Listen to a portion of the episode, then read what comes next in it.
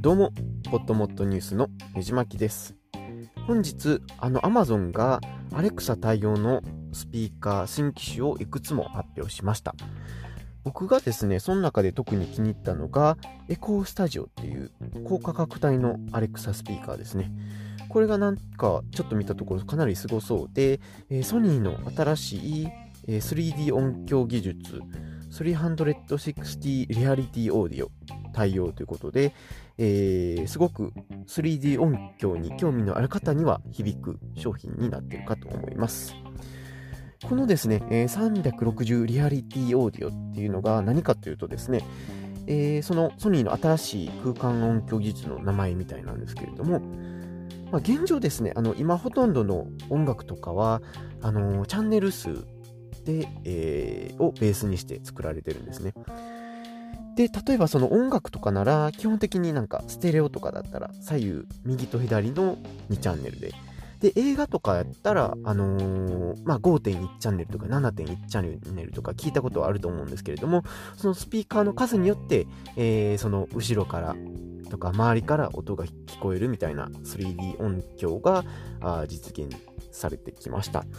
で、これがですね、そのソニーの新しい、えー、360リアリティオーディオっていうやつによると、そのですね、一つのスピーカーとか、普通のイヤホンでもですね、その音に包まれる感じに、その360度体感できるようで、その今までのライブ音源とかもよりなんか臨場感とか没入感が出るみたいです。で、その演奏してる音とか、そのボーカルの位置とかですね、えー、その観客の声の位置とか、楽器が鳴ってる位置とか、その状況までも含めた違いを体感できるっていう説明になってます。で、このソニーの新しい技術がすごいのはですね、その音のコンテンツを作るときに、そのアーティストとかの方が、ボーカルとかコーラスとか、その楽器の位置をその位置情報ですね、音に位置情報をつけて、えー、収録できるみたいで、そのコンテンツを、まあ、再生するときに、まあ、よりその聞く側が立体音響を楽しめるみたいなシステムがなされるみたいです。で、これがですね、必ずしもその360度リアリティオーディオ対応のヘッドホンとかスピーカーでなくても立体音響を楽しめるみたいなんですけれども、このアレクサのエコースタジオっていうやつはかなりしっかりチューニングされたスピーカーになってるみたいです。で、僕以前もですね、ちょっと話したかと思うんですけれども、その 3D 音響とかすごく興味がありましてですね、えー、あのドルビーもドルビーアトモスっていう技術で似たようなことをやってたりします。で、例えばですね、その YouTube にもそのドルビーアトモスのデモ音源みたいなのがあったりするんですけども、本当に普通のヘッドホンの挿して聞くだけで、えー、ほんまに周りをぐるっと囲むようなあ音響効果を楽しめることができます。で、まあ、このですね、音を生み出すソニー版の技術に対応しているということで、えー、結構注目の作品、あのー、スピーカーになってます。で、ちょっと話はそれるんですけれども、あの、スパイダーマンとかの映画で有名なマーベルですね、もう、あのー、ウォルフ・ベリンっていうポッドキャストがあるんですけれども、あウォルベリンですね。ウォルベリンっていうポッドキャストがあるんですけれども、これもですね、3D 音響を結構活かしたあ迫力のある内容になってるんですね。まだ僕も全然全部は聞けてないんですけれども、ちょっと聞いたところ、本当に、車とか列車の音が、え、3D で楽しめる内容になってます。で、ポッドキャストもですね、こういった立体音響とかで、配信内容に幅が増えるといいなと個人的に思ったりします。でですね、その、なんか、聞くために特殊な環境を準備しなあかんっていうわけじゃなくて、本当に、えー、どんなスマホでもですね、その iOS でも Android でも対応してるみたいで、まあ、気軽に普通の人でも楽しめる 3D 音響の新しいシステムになるかと思います。で、この、そのですね、ソニーの 3D 音響のシステムに対応したエコースタジオっていうスピーカーなんですけれども、お値段はなんと、お値段はなんと、えっ、ー、と、24,980円ですね。ということで、まあ、あのー、初めて対応したスピーカーとしては、思ったよりはマシな価格なんじゃないかなと思います。まあ僕はまだ買えはしないですけれども、実際なんかヨドバシカメラとかに行って体験してみたいなと思います。ということで、えー、気軽に立体音響を楽しめる、えー、すごいスピーカーということで、えー、アレクサエコースタジオについて話してみました。え他にもですね、その Amazon が発表したスピーカーとしては、電源コンセントに差し込むだけの小型の